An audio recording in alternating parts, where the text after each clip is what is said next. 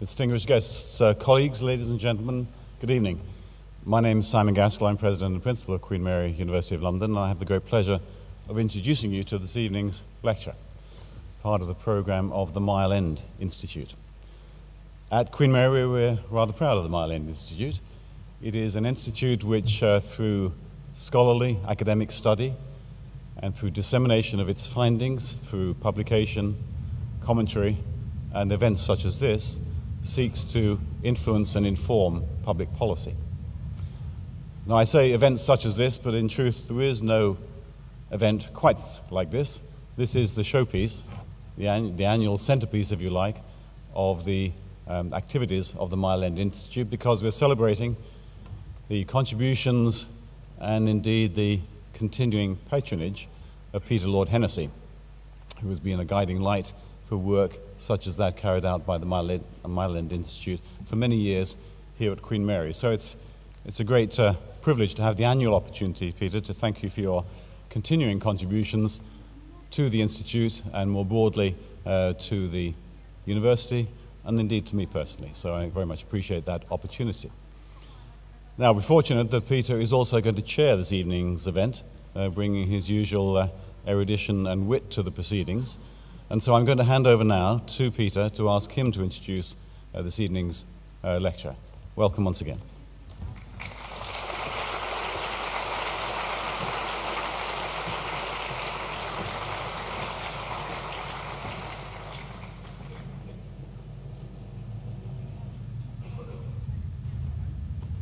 Thank you, Simon, for that very warm introduction. I'm truly grateful to Queen Mary and the Mile Institute for this annual lecture. It's a great honour for me and it's an absolute treat every time we get together. I should say, for those of you who are not used to this wonderful Great Hall, uh, two things you should know about it. One is the noise that you hear is the underground. Do not be alarmed by it. Secondly, it is a great piece of political history because in this very hall, in, on July the 26th, 1945, the count for the 1945 general election for the seats of Limehouse and Mile End was in here. So it was in this very room that Mr. Attlee realised for the first time he was going to be Prime Minister and lead a majority Labour government. So it's a special room, and it's very fitting that we should have lectures of this kind in this great hall. It's a pleasure and an honour, too, to introduce Michael Heseltine this evening. We first met in the spring of 1982 when he was Secretary of State for the Environment and was Minister for Merseyside in the aftermath of the 1981 riots, and I was a young journalist on The Economist. I remember it vividly. He picked me up one morning in Toxteth in his blue Jaguar. I'm pretty sure it was blue, Michael. No officials, no special branch protection, no officers of any kind, just the two of us, and he drove me around Liverpool explaining what he hoped to do to help regenerate the inner areas and indeed Huyton and Kirkby on the outskirts too. And later, Michael was joined by a busload of business people for a tour and an afternoon of exhortation and briefing. Now, friendship with politicians can be a tricky thing for a political journalist, as I then was. But I like to think, Michael, that you and I did become friends that morning, and we've remained that way ever since. Over 10 years after that first encounter in Toxteth, I asked Michael one day what he would have done if he'd succeeded Mrs. Thatcher as Prime Minister in 1990 rather than his friend John Major. And if I recall, Michael, if I recall it accurately, you said, I would have undertaken a speaking tour of the length and breadth of the United Kingdom, which I would have entitled The Forgotten People. I would have started somewhere in the north of Scotland, perhaps the Western Isles, working my way down through one deprived area after another, the speeches would then have formed the chapters of the manifesto of the general election I intended to call. I think I got it right. So I've long been curious to know what would have been in Michael's Forgotten People speeches, though I can guess a substantial part of them.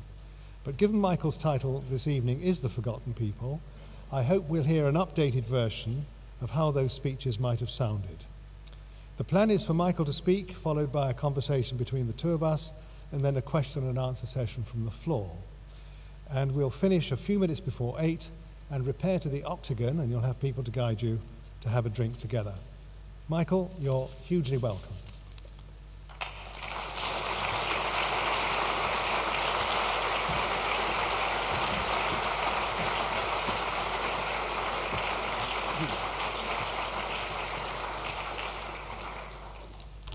Well, Peter, thank you for those very friendly and warm words of welcome, as, if I may pick your theme, one friend to another. Uh, I must say, I, I had many thoughts as to what this evening would be like. There was one that never occurred to me, and it takes me back to my very early days in London, where I was the owner of a 40 bedroom hotel. And um, there were many problems with the hotel, but one of the most conspicuous ones is that the central line went underneath it. And as you explained about the noise of the uh, tube underneath, I will never forget the experience of trying to book people into the New Court Hotel in Inverness Terrace. It was absolutely crucial that you got them to sign in and hopefully into their room before the whole thing began to bounce up and down as the underground went beneath. Well, this is noisy, but at least the building seems to have stood the strain of it rather well. But I do want to say thank you for inviting me and uh, uh, to recognize that the work of the Institute focuses on the connection between academic research and public policy and politics. And you couldn't be in better hands or under more distinguished patronage than that of Peter himself. His preoccupation with learning the lessons of political history is one, of course, that I share and I hope to explore in some depth tonight. And indeed, of course, this part of London has been central to my political experience, and therefore it is personally a particular satisfaction to be back here. I'll want to return later to my connection with the East End and Docklands, both to, my, to express my pride in what has been achieved here, but in a way also to express my regrets for some things that I got wrong. As Peter has said, the title of this lecture is The Forgotten People. Theresa May, when she stood on the steps of Downing Street in July, having just accepted Her Majesty's invitation to be Prime Minister, spoke very emotively of the harsh reality of the consequences of each of us being different to one another. The consequences of being black rather than white, male rather than being female, young rather than old. And of course, she is right, and I commend her determination to correct that unfairness. It is only through doing so that we can achieve the one nation that I have campaigned for all my political life. But it is also true that our aspiration is held back by other things, not just our physical characteristics, our personalities, or our beliefs. These things are important. But our backgrounds define our lives too, our childhoods, the people we associated with, and the places where we lived. These are issues that create and challenge our political philosophy and agenda. How we create better spaces for people to live, to grow, to learn, to play, to meet, to call home, and to say that word home with pride dissatisfaction and total disengagement with the place you live is a stark feature of parts of British society. And the recent referendum perhaps played some part in reinforcing that message. I don't mean a lack of pride in your city or your suburb. It is more local and more personal than that. There are communities, even streets, that combined together, evoke no sense of pride. no pride in the architecture, no access to the people who can support you to get ahead in life, and no belief that you have a stake in your community and its future. And these pockets of low engagement and aspiration exist up and down the country. It is a problem that is seen in parts of London as much as it is in other towns and cities. But London, as the capital city, as the political heart of our parliamentary and administrative structure, helped to cause the problem. We are a very centralized democracy. I understand that if you live in Consett on a deprived estate 250 miles away from the people that decide your future, that you become frustrated, lack hope, and ultimately become apathetic to it all. Many of the men and women who devise the policies that will shape your early years, your adolescence, your education, your life chances, your life itself, have never experienced your sort of life. But the truth is, never mind 250 miles away, if you are two and a half miles away from the Houses of Parliament in one of London's deprived communities, your experience is likely to be much the same. So let us be frank. The people who design and construct these deprived communities do not tend to live in them. As the years have gone by, there are long term social drifts at work here, as those who could afford to choose have moved to the outskirts of the cities their forefathers built reducing the reaction and interaction with the people who now live within them, to having a less of a stake in their success. Of course, centuries ago, westerly winds drew development to the west to get away from the stink of the eastern areas. Different social drifts are at work today but they have the same divisive consequences. Far too frequently, those that provide the day to day services for some of our most challenging communities do not belong to them. The people that educated the children, who tended to the ill, and who provided care to the frame, frail, have moved away. They do not feel they have a share in the success of them.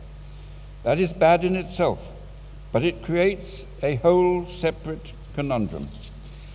Most of you here will have had good social connections, connections that in a myriad of social situations provide informal advice and guidance. There is a friend who can help you with your mortgage application, your mother's friend from university who is a solicitor who can advise you on the dispute you're having with your landlord. Your partner's aunt, who is willing to explain how to start a small business. It is social interchange, the network of people we know from similar socio democratic backgrounds. They make our lives simpler. And it is quite right that we should help each other in such ways. But these social networks do not extend readily to those in communities without this range of qualified and professional advice. Now, I do not wish to write off these communities as talentless places with no hope. Far from it. The problem is that they have become detached from the people that make the decisions about them. Victims of a century of centralization. I personally welcome the enormous strides the Conservative government has made devolving powers to places in recent years. Aside from Northern Ireland, Scotland, and Wales, about half of England's population will soon have some form of devolved agreement from Whitehall. The Mayor of London has responsibility for many decisions that affect those that are here today. And next year, Manchester, Liverpool, the West Midlands, Sheffield, and the Tees Valley will choose their de- democratically elected mayors. The power of office will bring devolved decision making and budgets across a whole multitude of areas. Areas like transport, skills provision, and business support. It will also come up with some six and a half billion pounds for investment in a flexible pool in infrastructure over the next 30 years, which has already been announced by central government for those areas affected. It will be under the direct control of those places themselves. And this will change attitudes. Experience becomes enriched by this newfound responsibility. The powers being given to those mayors will much affect the physical environment in which we all live. And that in itself is much to be welcomed. The devolution direction of urban regeneration is now established. And if you doubt me, look at Liverpool now and compare it to the city of the early 1980s. As in Liverpool, so the early experiments began here in the East End of London too. The story of Docklands tells itself. Younger members of the audience may not know that in the late 1970s, it was a barren wasteland. We established the Docklands Development Corporation, and it initiated much of what you see today. I remember the origins of my interest in the area. Responsible for the search for the third London airport in the early 1970s, I flew over East London to the Essex coast. The dereliction was evident. There was a clear need to concentrate energy and resources in the redevelopment of our inner cities. The strategy was clear. We had to clear the detritus of history, clean up the toxic ground, and enable the land to be strong enough to compete with the green fields for new investment, jobs, and employment. It may sound silly to hear me say I regret anything about a project that so transformed this part of East London.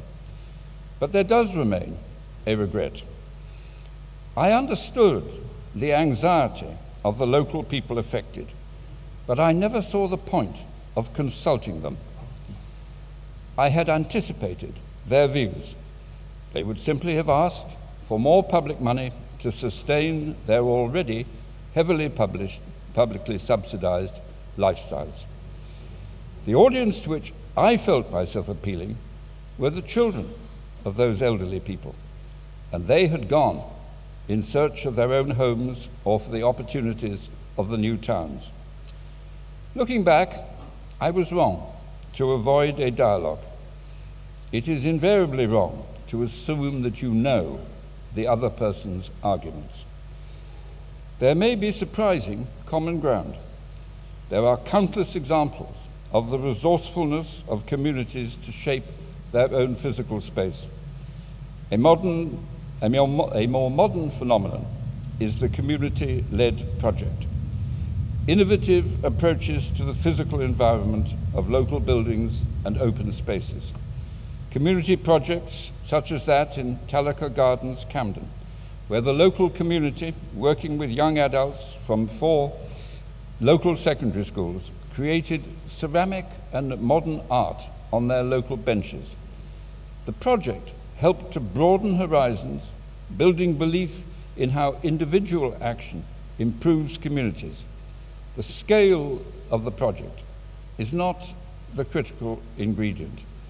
Local involvement and a desire to reclaim a sense of pride in place is the key.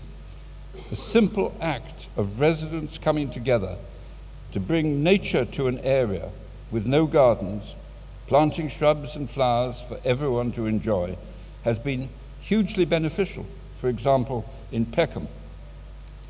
These are examples from here in London, but the proof of how these community projects can sow the seeds of community regeneration can be seen across the country.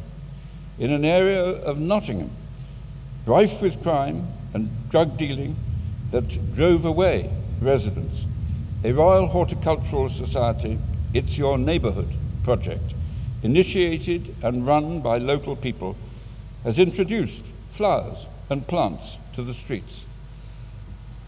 the look and feel of the place has changed completely. Indeed, such was the success of the project that crime and antisocial behavior reduced by 16% in the first three months alone, and the estate now has a waiting list of people wanting to move in. When people have a feeling of ownership of the place, they live in, they respect it more. So the challenge is not just to con- reconnect those that design our inner city living spaces with the areas they created and built, but above all, to involve local people in the design itself. My experience in the 1990s, returning to the Department of the Environment, took on a dimension hardly present when I was there in the 1980s. Most of the urban programs I dealt with after 1979 involved derelict land. There were no people. In 1990, we turned to the infinitely more complex issues of deprived communities. From within the budget of the Department of the Environment, we found the money to offer local authorities with such estates an opportunity for fundamental change. We offered 10 packages of 35 million pounds, spread over five years, 7 million a year, to some 30 local authorities, provided they came forward with a coherent plan to redesign the estates and enhance the opportunities of the local community. As there were only 10 packages and 30 authorities, it was a competition with more losers than winners. There were also conditions unusual in social schemes of this sort. Each project had to have a discrete management team drawn from the public and private sectors. Each had to set out how much extra the local authority and the private sector would add to the 35 million pounds the government offered. It was an essential condition of success that the tenants had to be consulted and involved. I've always regarded City Challenge to be one of the most successful projects I ever designed. It changed the attitudes of local authority leaders and their private sector partners towards each other. It forced the different functional departments of local government to work together as teams and partners and, gave, and it gave a stake in their community to the tenants themselves. Perhaps best of all, local authorities got over the shock of losing. And once they got over the shock, the losers rapidly found out how the winners had won, and they raised their game in the subsequent rounds. The 1997 election had, I thought, ended my experience in the work of government. It was not to be. After a series of appointments under David Cameron's new government, he invited me to co chair with first Brandon Lewis and now Gavin Barwell, the housing minister, a commission to bring new purpose to a hundred of England's most difficult housing estates. Many of these estates have stood for decades. In the 1960s and 70s, thousands of them were built by local authorities across England. Whilst the debate on urban regeneration in our great cities may have been won, I believe there is so much more to do about some of the estates in these cities. And David Cameron very much saw this program as part of his legacy as a one nation Prime Minister. Let me say something about the definition of such estates. Not all those selected are slums, although some are. Many are suffering the result of poor design, bad build, and undermanagement. So we didn't set out to choose the estates. They had to come forward and bid. We had a total of 140 million pounds. Now that isn't enough in itself but of course, there were many other sources of funds, such as the growth deal funding, the new Homes Builders Fund, the shared ownership uh, and affordable homes program, private sector rental guarantees, and of course, what the private sector would add itself. So it was not just public funds, but private too. The concept of gearing is now well established. Getting the private sector to co fund investment projects, it would never be commercially viable for it to do on its own. Naturally, I look forward to this work continuing. David Cameron's purpose in setting up the Estates Committee was laudable in itself. The original concept envisaged new buildings, better design, and an improved environment. We have added two new initiatives to widen the purpose by revisiting some earlier work about the management of such estates. We want to establish the cost to society of maintaining existing policies of support. We want to explore the structure of such support. We also want to enter into a dialogue with tenants to establish their perspective of the policies that are being provided for their benefit. City Challenge taught important lessons in these areas. One more recent experience much informed these inquiries. I visited an estate in Birmingham with the Labour Council leader Albert Bore. I was taken aback at how the key social services the people depended on were spread across the city, independent from each other. I gathered some of the people delivering these services together. Most of them had never met. And this reflected the dysfunctional nature of government departments. Whitehall had been replicated in the local authority community. One, one team dealing with health, another benefits, another training, and so on, all disparate from each other. The bus from the estate to the job centre cost the unemployed two pounds to go each way.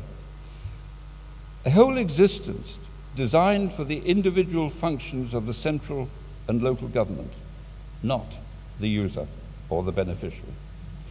It was this that much encouraged our determination to proceed with these new investigations.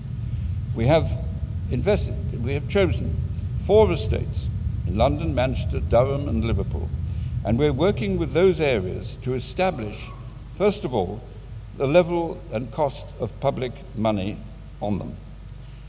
A previous research pilot in the three London estates found that whilst they housed 7% of the borough's population, they accounted for over 20% of the borough's youth offending budget, 15% of income support spend, and 12.5% of job seekers' allowance expenditure.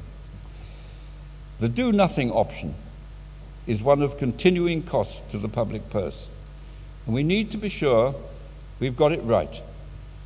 And the tenants will have an interesting perspective. There is an underlying question Is sufficient attention being devoted to the ladders of aspiration designed to open opportunities for improvement as opposed to just the amelioration of the existing circumstance? Let me make one important generalization. This is not a criticism of the countless men and women undertaking the numerous tasks of carrying out the policies of local and central government, or their agencies, or the third sector, or many professional people involved. Without being exhaustive, it is obvious that apart from the Treasury, with the proper responsibility for expenditure, there are several departments with a direct interest in Whitehall. The Home Office, with its responsibility for policing, the Department for Education, with the responsibility for over uh, all education and for skills, the Department of Health, with its wide range of health and social care responsibilities. Each of these departments conscientiously devises and seeks to implement policies designed to cope with the problems that come within their remit. The question that thrusts itself forward is whether there is any coordination of all these streams of activity at an estate level. Do these people ever meet to see their work in the round? Gordon Brown's government attempted to address the issue with its total place pilots. The work proposed a citizen's viewpoint to join up services and remove the confusion people face in using them. The figures collected in those pilots proved that such a coordinated approach could deliver greater value for money. And much more vitally, they showed that outcomes for the individual could be improved with better health and well being, greater employment chances, and reduced crime. The 2010 election prematurely ended that work. It is too early to make any forecasts about the projects that I have told you about tonight. But it cannot be wrong to ask the questions that led to the projects. The Conservative and coalition governments have driven decentralization since 2010. They have searched for better coordination, an accelerated impetus, and a strong devolution of power to enthuse and involve local people. Further devolution should mean thinking about the person as well as the place. So we must not rest on our laurels. Some call what is needed deeper devolution, or others double devolution. Well, I've never been much of a one for labels. What matters is we get to the heart of these communities and make sure that we fix the problems for them and with them. One of the beauties of life is that you never stop learning. The flip side is that you never stop regretting. As you acquire new knowledge, you wish you had known it earlier and been able to apply it sooner. My career has focused largely on joined up thinking on investment, capital build, and regeneration. The estates work has opened my eyes to the challenges and opportunities of joined up social policy. How can we take the successes of devolution further and spread them to social services? How do we take the principles we have applied to spending public money and extend them to the day to day support of the people who live in some of our most deprived communities? The government has made great strides in the right direction in the devolution of services. Take Greater Manchester's control of the National Health Service as an example as well as giving local clinicians a say on the provision of health and care services locally, it has opened up the opportunity for a dialogue with the private sector on medicines and treatments. In so doing, it has attracted new inward investment. So, a radical approach to devolution of social, social services can deliver not only more locally inspired services, but can also contribute to an industrial strategy. The Manchester example is one that I know is close to home here, as the Institute is undertaking an analysis of the effect of devolution on the Manchester City region. Tackling the consequences of deprivation in our most stressful community is multifaceted. Solving these consequences via functional departments in London comes with its problems. My report, No Stone Unturned in Pursuit of Growth, rehearsed the vital importance of Whitehall moving away from siloed departmental based thinking. As the government continues to devolve powers to places, the importance of removing departmental ring fences rather than passing down specific powers and budgets to achieve the same outcomes will be important if we are to release and realize the advantages of empowerment. The same challenge is true at a local level. There is little point demanding control over decisions only for councils to replicate those silos locally. Devolution will keep happening, but let us be even more ambitious as we continue to coordinate investment to make our cities a better place to call home. Let us reach out to every community within them. And let us make sure that they're not just nicer places to call home, but places where your life itself is improved. And I don't just mean reliable bus services or regular bin collections or lower council tax, but access to joined up services to support your caring responsibilities, your own health issues, and your education. The quality of life is much more than just a measured accumulation of individual services. So that is where I will end tonight. The Prime Minister called for policies that reach where others fail to penetrate. A significant test of the success will be measured in our deprived communities. When I arrived in Liverpool after the riots of 1981, it was a forgotten city. The people of that city have now changed it beyond recognition. So much has been achieved since, an extraordinary legacy. Now let us go further and deeper and ensure that the forgotten people of our society can be offered a hand, helping and encouraging them to a fuller, more rounded life. For in the years to come, that will be our legacy. Thank you.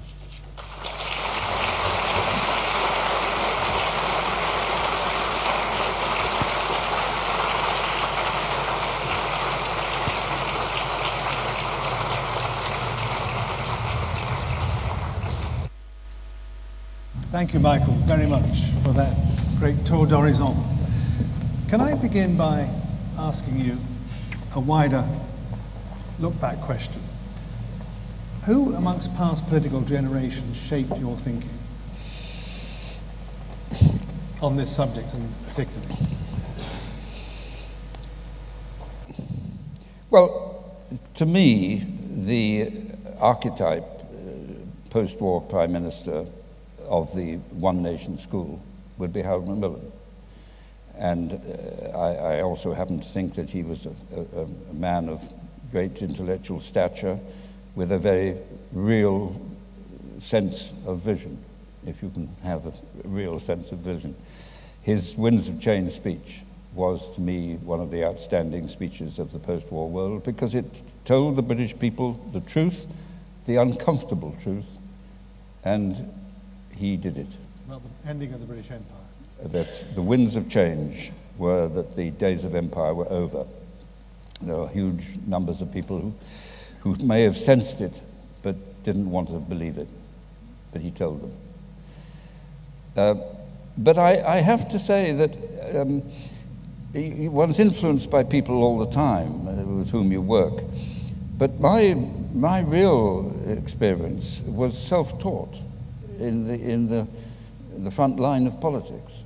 Um, it, it, was, I, I, suppose I had started life, adult life in the property world, so I, I liked bombed out property, um, in the, you know, renovating and building and that sort of thing.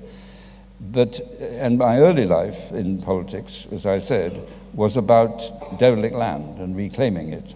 Uh, Peter Walker had created the derelict land scheme to get rid of the coal tips and the extractive dumps in the countryside. I took the derelict land grant into the urban areas and used it to, frankly, enable derelict land to compete with the suburbs. It, the, the derelict land usually had a negative value because of yesterday's detritus. Um, it could be toxic, it could just have old buildings, whatever it is, but anyone wanting to build a house would say, well, look, I can build cheaper houses the, in the suburbs. And people wanting to buy houses said, I don't want to live in those circumstances. So, it, greening, to simplify the argument, derelict land, was a way to give the, back to the, the, the land a competitiveness, the opportunity to become useful. And that was the story of the 80s. In the same context, if you spent the public money making the land competitive, you could then get a builder to put houses on it. So you've not only got the public expenditure, you've got the gearing. Here in the East End, for example, we got 10 pounds of private money for every pound we put into the London Docklands Development Corporation. So that was fantastic gearing. Liverpool, right the other end of the spectrum, we got £1.50, but we've still got £1.50. Um, and today, in scheme after scheme I've been involved with with the government, we get four, five, six pounds of private money on top of what the government can afford. So gearing has become absolutely central, but it, it has also created the partnerships When I was in Liverpool, when I first became a cabinet minister, the public and private sector hated each other. It was all abuse. You shouted to, to opposite tops of mountains at, at each other. If you said, here's some money providing you cooperate, they come down from the mountaintops and they sit round the table and they suddenly discover they're Bill and Ben and become mates, got a common purpose, a common experience. And so the gearing, the, the, the, the, partnerships, they were the 80s. And then we moved in the 90s to uh, City Challenge.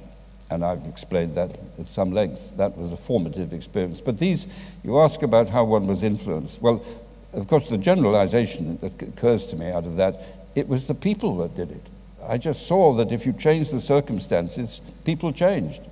And, and we started with derelict land, that worked, so we tried derelict communities, and that worked.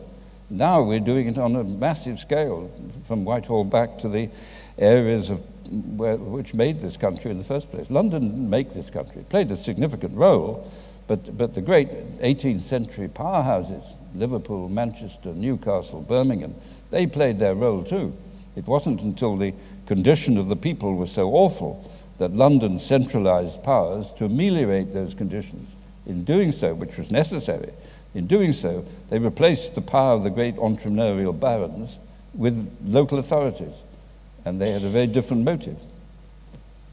You've not mentioned one of your great political heroes, of course you didn't know, which is David Lloyd George. Ah, well. And I remember, it's the only time I've censored myself really as a journalist. I remember coming to see you when you'd been made Secretary of State for Defence, moving from Environment, and you brought this great portrait of Lloyd George with you from the government picture collection. And I said, You brought your hero with you, and you said to me, I'd be grateful if you didn't mention that in the piece, Peter, because you understand, but the Conservative Party will not.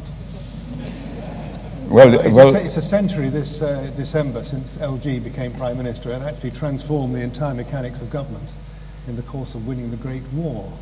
And tell, tell us why he's your hero and what it is in the characteristics of Lloyd George, who Ken Morgan, our friend Ken Morgan, described as an artist in the use of power. Do you remember? Well, you know, if you, I was born and brought up in Swansea. Now, in comfortable circumstances, middle class circumstances, so I'm not looking for any sort of uh, uh, association with poverty or anything of that sort. But if you're born and brought up in Swansea, you are at the bottom end of the Swansea Valley. And to get there, you have to drive through the Merthyrs and the Ponteduluses and the, all of this. And um, so you know that there is another world. And then you have this extraordinary charismatic man great flows of oratory, who comes from South Wales. North Wales. Oh, yeah, sorry, comes from Wales, comes from Wales. North Wales. Yes, of course, North Wales. You're quite right, you're quite right. But, but, but it's, I mean, it's all the same. Cymru byth, boy, you know. And and uh, um, so, so it was very easy to, to be uh, attracted by this extraordinary figure. There's a wonderful, I mean, it, it's, there's, um, uh, there, there are oh, there's a story of Lloyd George who entertained a serious international politician in Wales. And uh, uh, the, overseas guy said, Well, what, what makes this land? He said, Come with me. And he said, uh, We'll walk up that hill. And they, they walked to the pastures at the bottom. And uh, what happens here? said the potentate. He said, Well, here we we, we rear the cattle and um, we, we raise the, have the gardens and the, fruit, the fruit. Up they went a bit further. It's pretty rocky, pretty rough going. What happens here? Well, here we, we have sheep and we get the wool and the, the meat. That's wonderful. And that by this time they were at the top of the mountain and the wind was galing and the rain was down. And so, Mr. Lloyd George, what happens here? Here we breed men. well, it appealed to me anyway. Um, having watched you move from ministry to ministry as a journalist, I always thought you took an industrial strategy with you. Yeah. You always wanted to be Ministry of Indus- Minister of Industry and Production, whatever nominal task you had, defence, environment, wherever it was. You had this inside your head, an industrial plan, an industrial strategy. And tell, tell us a little bit about how you would have implemented that if you'd made the premiership in 1990. if you could actually have unveiled across the entire piece the Heseltine strategy. Well, David Cameron gave me uh, the most uh, extraordinary, privileged opportunity to write a report called, called um, No Stone Unturned. And uh, he gave me an official in each government department and a blank sheet of paper. And no attempt was ever made to interfere or censor anything that I said. Uh, now, it's true to say anyone who had any knowledge of my background would have a fairly good idea what I was likely to say. But, but anyway, this was, this was an extraordinary privilege to have this. And, and, you can see the, the, the, the, way in which I would have perhaps operated. Um, one of the recommendations is that there should be an, a committee led by the Prime Minister which David Cameron actually established, but I don't think it got much credibility. But Theresa May has now created a, a, a, major cabinet committee linking industrial and economic policy under her chairmanship. And without that, you will not make progress because Whitehall is not geared to uh, following a, a journey that is not uh, clearly defined as their own remit. So, for example, you, you will not get the Ministry of Health thinking in terms of uh, the pharmaceutical industry. That, to them, the pharmaceutical industry is the guy who produces the pills, and they want the price of the pills down because the health service buys them, and, and, that's the view of the Ministry of Health. And you can understand it. If I was Minister of Health, I can see why that would be me.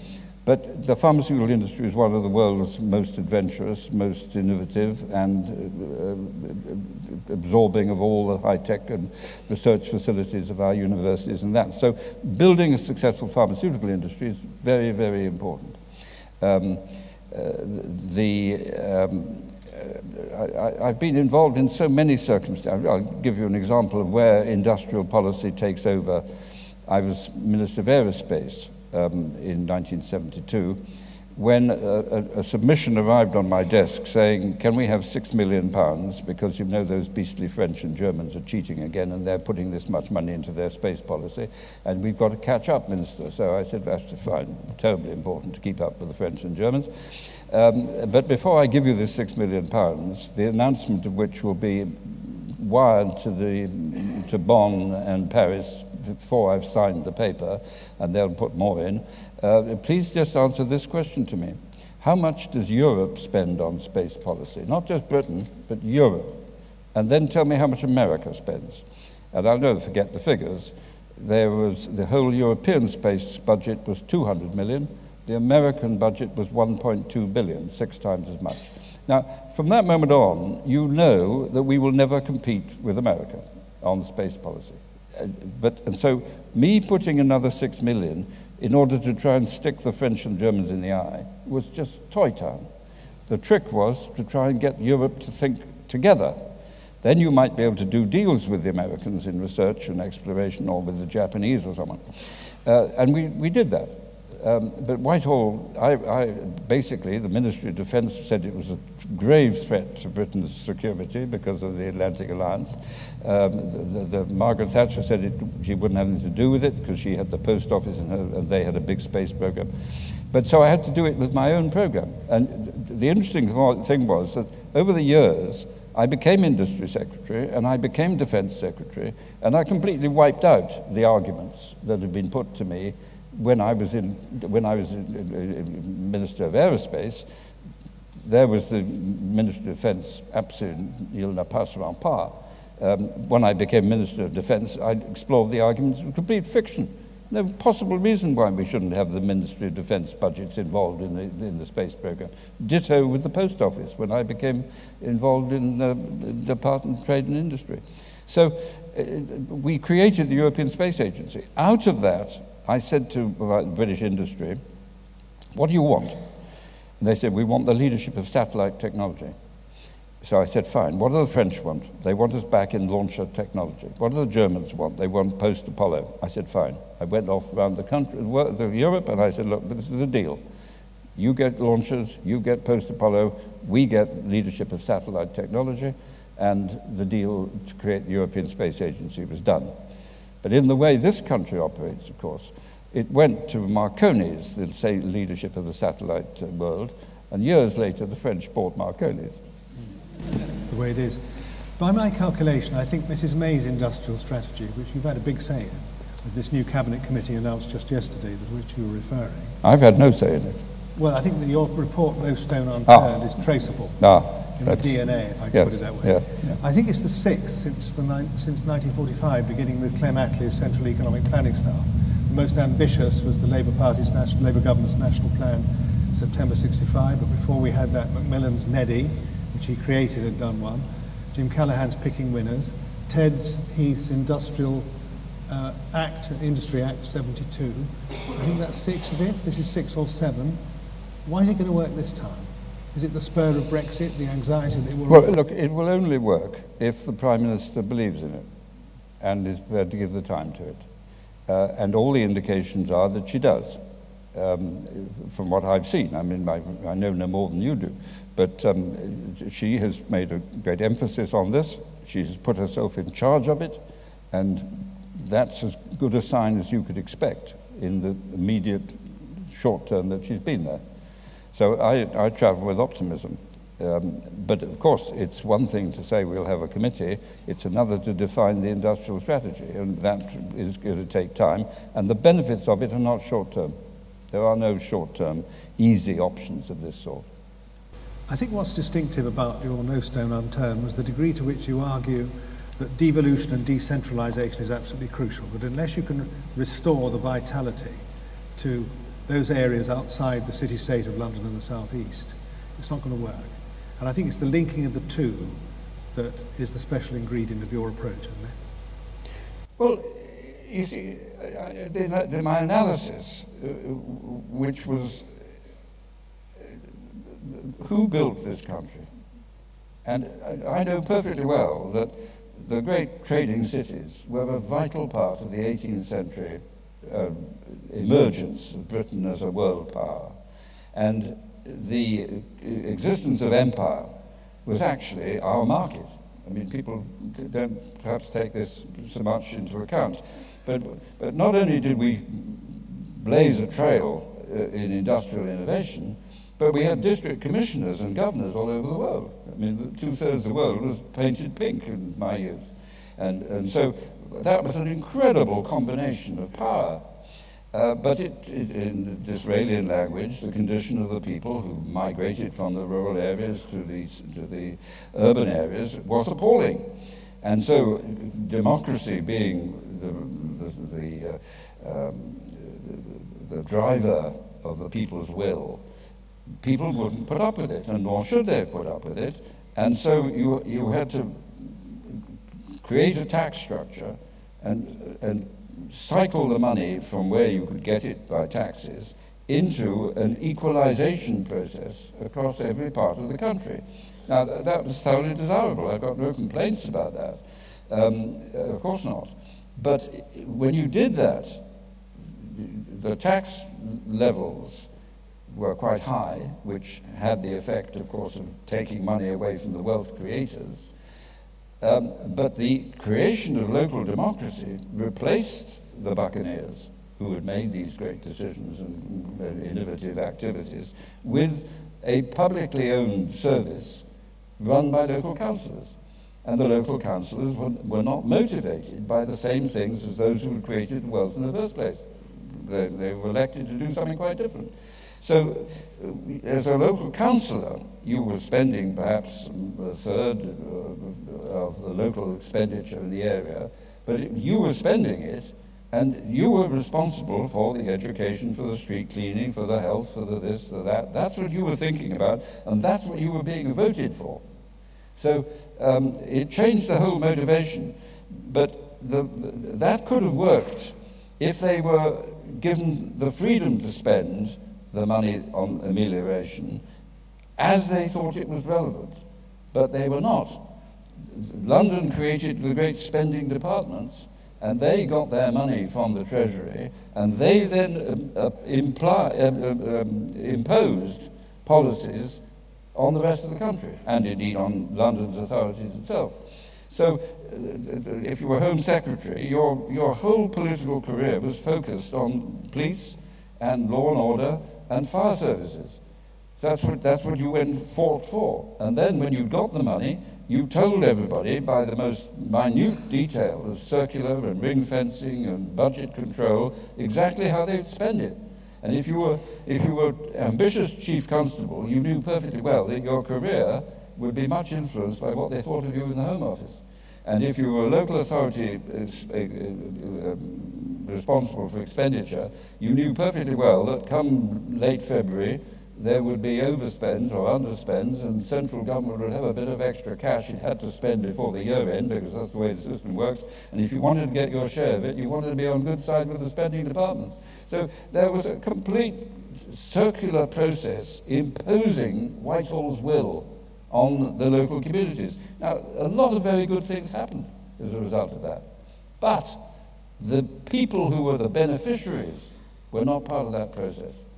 And so if you have a, you had two things. You had, first of all, a division of the money, and the people spending it were the, the, the, the, the, the loyal servants of the spending departments. What there wasn't was a place-based assumption, either economically or, as I was saying, in terms of the more deprived council estates.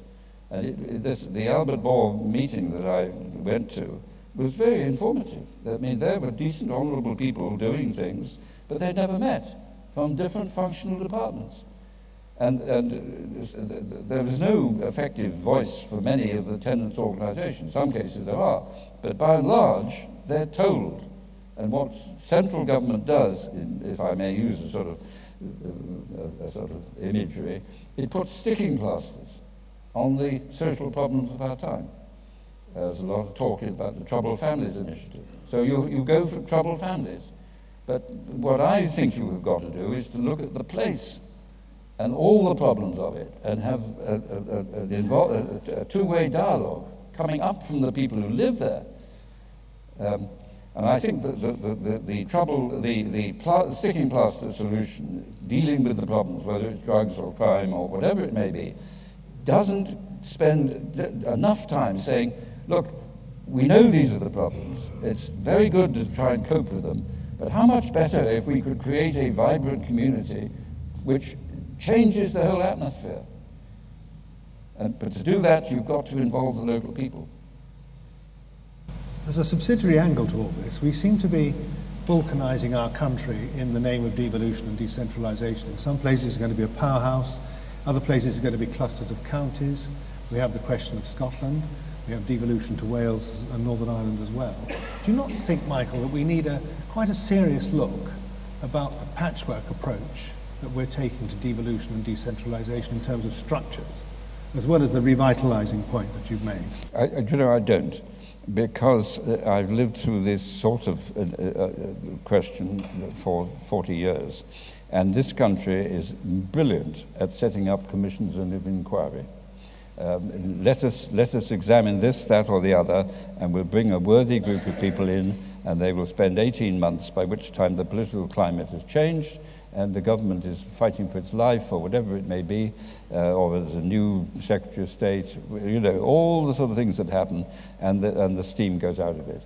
So when I wrote No Stone Unturned, I said to myself, I am going to build on the existing frameworks um, now, the government very sensibly has said we are going to respond to local demand as opposed to imposing. Uh, the, the, interesting question about devolution in Scotland is whether it's devolution at all. Because what, uh, what I think is a question worth asking, let's keep the temperature down, is whether it isn't just been replicating Whitehall in Edinburgh.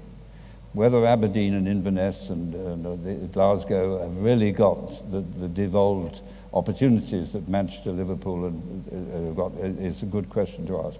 Second point, um, th there is a difference between um, uh, in what you can achieve in the, the conurbations with their unitary boroughs and what you can achieve in the counties with their two-tier st structures.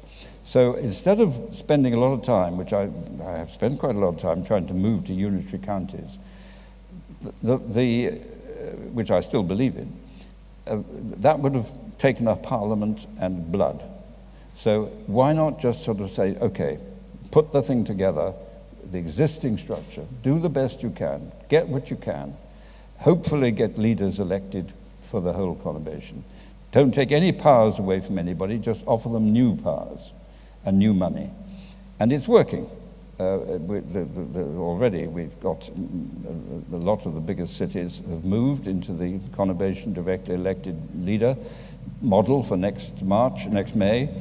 And um, there's, there's dialogue going on in many different places about the same thing. So I think the art of the practical and the possible in order to get the fastest progress. Out of that will come maybe two or three governments from now, somebody will turn to you, Peter, and say, no, don't you think we ought to clean all this up? And I'll be watching, I'll be watching. Two very quick historical questions before we open up. Your 1990 challenge to Mrs. Thatcher. I think I'm right in saying that a wise old friend of yours, fellow cabinet minister in um, Mrs. Thatcher's government, said, Michael, don't challenge her, just wait. She'll lose the next election. You'll be the natural successor as leader of the Conservative Party. The Premiership will fall into your lap. I think that was the advice. Why didn't you take it? Because uh, the, he, he said, he didn't quite say what you said. What he said was, you do nothing. You will be leader of the opposition in 18 months. And my reply was, I don't want to be leader of the opposition, because that's what I would have been. We'd have lost the next the 92 election and um, with the poll tax and all that. And then I, I, might well have been leader of the opposition but we would the Tories would have been out of power um, and I had a heart attack in 93 I'd have been out of office within 18 months I, because the Tories were going to go down after 90 uh, after uh, uh after 92 the Labour government would have got rid of the um, the poll tax They'd been very popular in doing that. And um, uh, Tony Blair would have, would, it would been Neil, Neil Kinnock, wouldn't it? Um, would, would have, um, uh, anyway, my own view is the Labour Party would have, would have remained in power for some time. And, that, and they'd have got rid of me in, in a, for failing to recover the Tory fortunes. But I mean, the, what I wanted was to, to, was to preserve a period of conservative rule, and, and, if I did nothing else, I did that. John Major won the 92 election very successfully, and we were there for another five years. By which time, the whole climate of the sort of things I'm talking about, local partnership, gearing, competitiveness of distribution of funds, devolution had become ingrained. How much do you regret not becoming Prime Minister? Quintin Hailsham was asked that by Anthony Clare in a wonderful In the Psychiatrist's Chair broadcast yes. when he'd been so close in 63. And he said, I don't regret it really because I've known every Prime Minister to some degree since Arthur Balfour, and very few of them have died happy men. I thought that was a very interesting observation. How much regret do you have about that? Well, I've never spent any great time um, uh, uh um, sort of regretting that because uh, uh, I, have a very uh, happy family life, a very successful company which I'm uh, chairman of, a, garden which um, Anne and I have created, and you can buy the book anytime now, it's just coming out. And uh, so I haven't spent any great time, but if you say to me, would I like to be Prime Minister? Yes, of course I would. Um, and, and like all of the new incumbents of the job, you think it'll be better for you.